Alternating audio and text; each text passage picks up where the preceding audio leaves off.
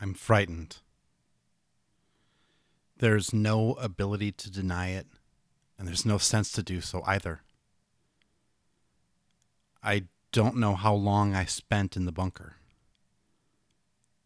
I don't know how I could have possibly heard George above me when I know with certainty that I followed him down. I don't know what could have been growling at me, calling from some long forgotten abyss.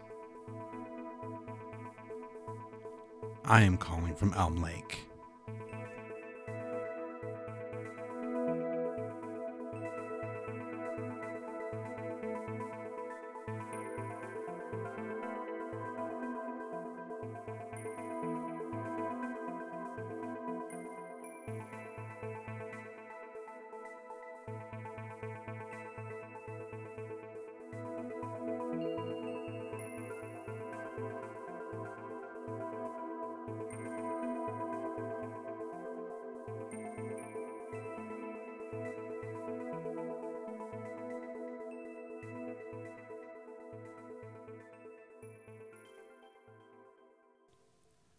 Sunlight feels glaring right now. It shines down, but it seems harsher, less welcoming than it did in the past few days. Or is it weeks? I've lost track of time, that nagging fear pricking at the back of my brain with all of my actions. Lorraine Powell vanishing, George Mooney somehow being both behind and in front of me. A light that wasn't a light, disconnected from any obvious source, but illuminating just enough the path ahead, no matter which direction I turned. And then there's the growl. The deep, guttural growl coming up from the earth itself it shook me to my core and made me want to run faster than I've ever run before, getting away from the bunker and forgetting it was ever discovered. It also drew me deeper, making me wish that I wasn't alone in that moment. That I was able to further explore, to adventure. I've been taught for as long as I can remember that it's dangerous to go alone but alone is exactly how I wanted to venture in. Something was beckoning at the same time as it was pushing away. And I was torn.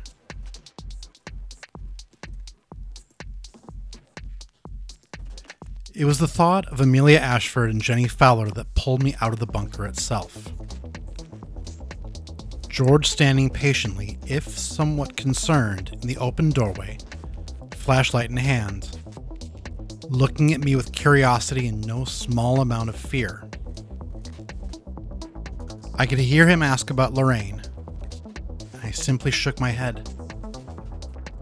His voice didn't really register because it couldn't cut through the questions I had about Amelia. I knew I had to find her, and somehow I knew that she would help us find whatever happened to Lorraine.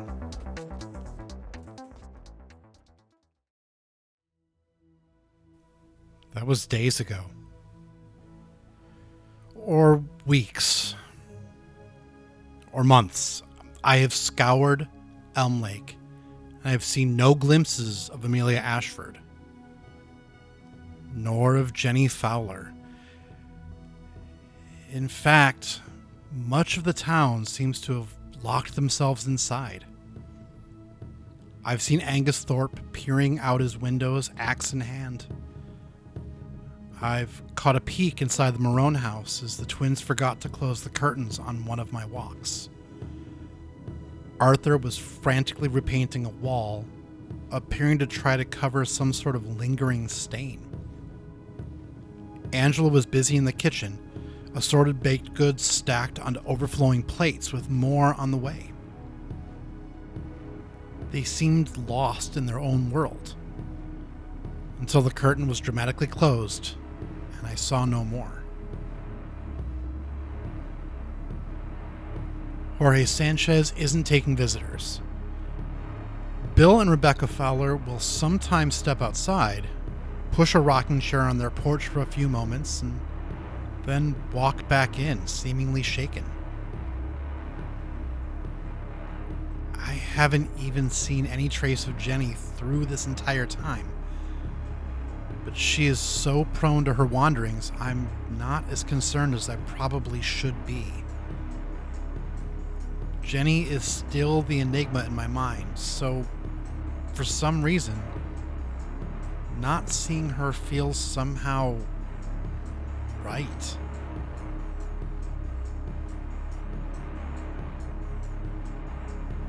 The only people I have seen regularly since the bunker opened are George, stationing himself outside of the bunker with hopes that some trace of Lorraine's will present itself,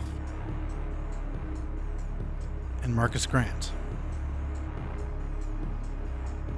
Markus has been out in the streets almost daily, sometimes whistling to himself, sometimes simply smiling. It's odd but he seems almost at ease, as though something has been put to right. It's good to see him comfortable, which he hasn't been in so long. I want to ask him about what's been happening, but he's always just far enough away that I would have to shout to be heard. There may not be many people on the streets of Elm Lake recently, but I have to keep a sense of decorum about me. Shouting hasn't solved any problems yet. I'm sure I'll be able to talk to Markus before long.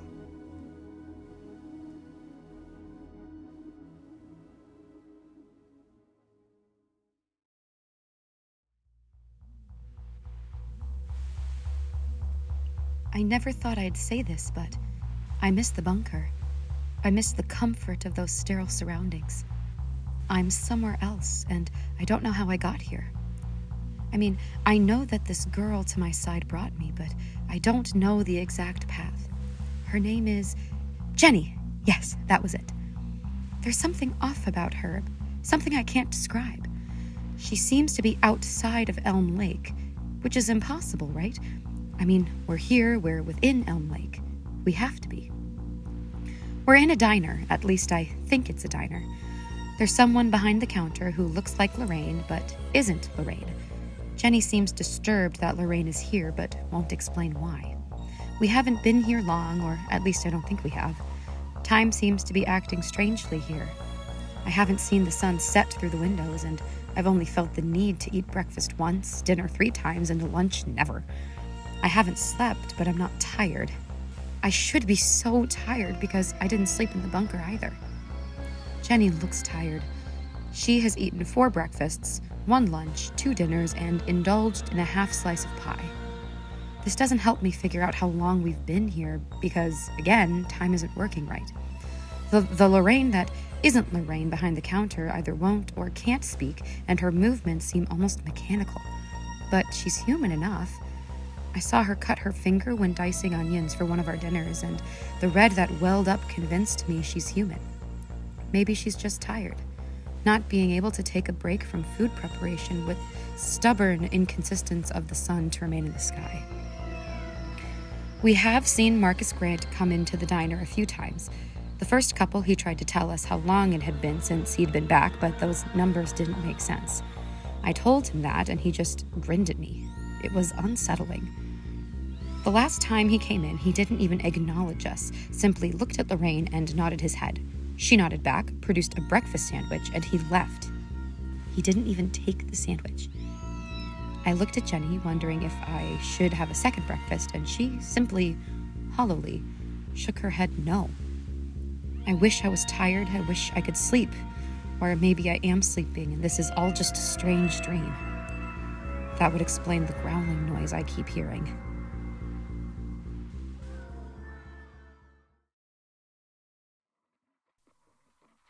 This isn't the nest. It is, but it isn't. Everything is just slightly wrong. It's as though it's all been shifted three feet off of center, but not in the same direction. Much of it moved west, but not all of it. Some of it went east, some went north, and a few troubling things went south. I'm thankful for Anthony's mobile recording device to at least capture these thoughts.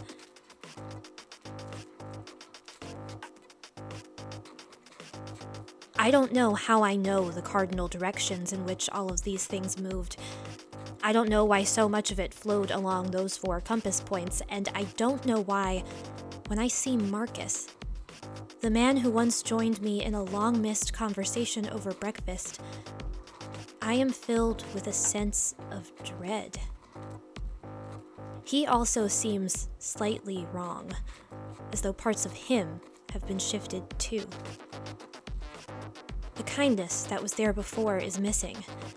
There's a confidence that's replaced confusion, and he walks around this nest as though it's his. Like he created it somehow. This man, once running a stall in the schoolyard, now has the appearance of someone running this approximation of the nest, and this pseudo simulation of Elm Lake. At least the growling noise isn't his, as it seems to startle him as much as it startles Amelia. I'm too tired to be startled, but I can't sleep. I've tried, and my brain keeps firing synapses. I don't know why Lorraine blurs and stutters. I don't know why Amelia and I can't seem to eat on the same schedule or the same frequency. I don't know why the sun is still blaring down when I know we should have seen night a number of times by now. The when is all wrong, and my brain is trying to work it like a puzzle. Except I don't have the key. I don't have the answers. And try as I might, I can't leave the nest and get help from anyone outside. I don't even know if there still is anyone outside. Whatever is growling could have taken them all.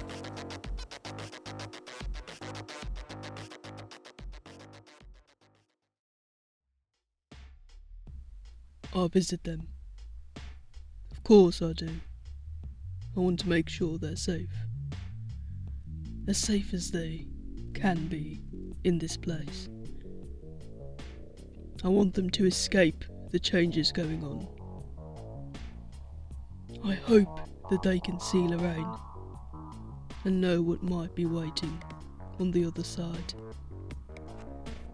I will get the rest, I'm sure of it. I must. Why else was I able to find my way here again, and can always return without fail?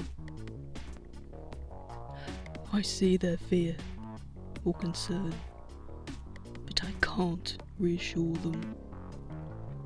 It isn't time now. No, it won't be time until after I've connected all those loose threads and tightened the knot.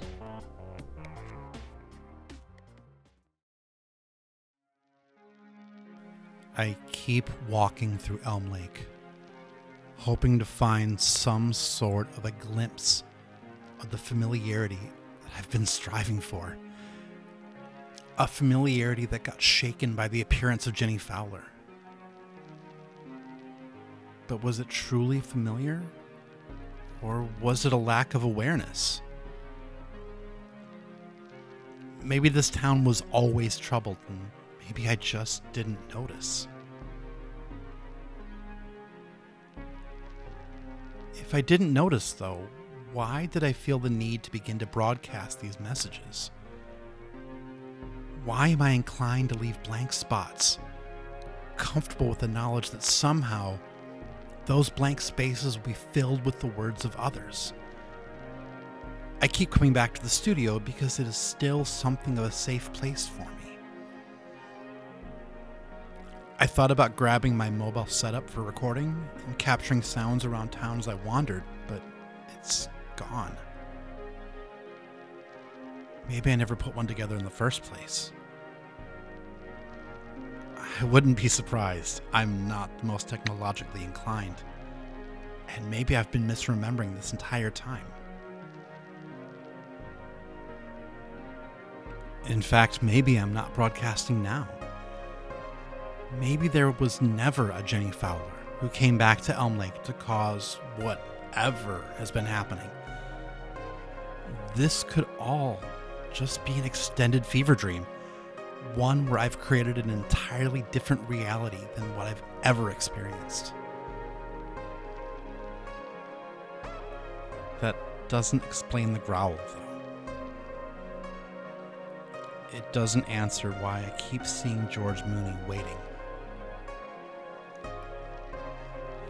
It doesn't answer why, after months of being absent, I saw Jonas Tompkins of the Elm Lake Improvisational Quartet asking for a where, waiting for an answer.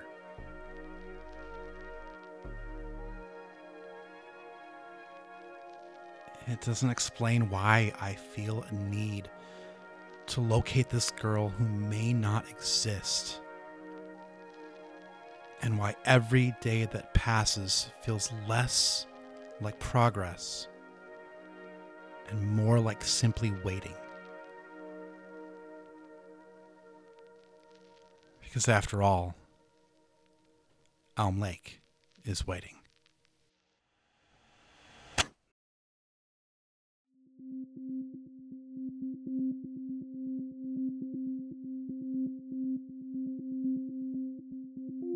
Calling from Elm Lake, Episode 18 Vanished, was written and produced by Sean Monaghan. The voice of Elm Lake is Sean Monaghan. The voice of Jenny Fowler is Emma Sala. The voice of Markus Grant is Mick Reyna. The voice of Amelia Ashford is Maddie Stuart. Opening and closing themes written and performed by Sean Monaghan. All other music written and performed by Matt MacInnes. Find out more at macinnesmusic.com. Our home on the web is at www.callingfromelmlake.com. You can also find us on both Twitter and Facebook for a little social media strangeness. If you're looking for visuals to help round out the world of Elm Lake, you can find us on TikTok. And if you're enjoying what you're hearing, please leave a rating and review on whichever podcasting app you found our feed.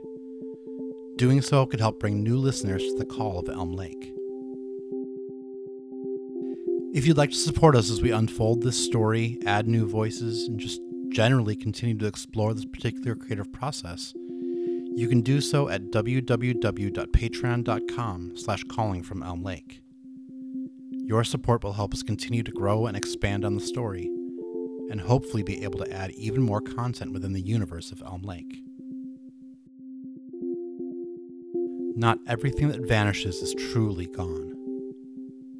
A great amount of it lingers on in echoes and memories, and some can be found in the places you would least expect.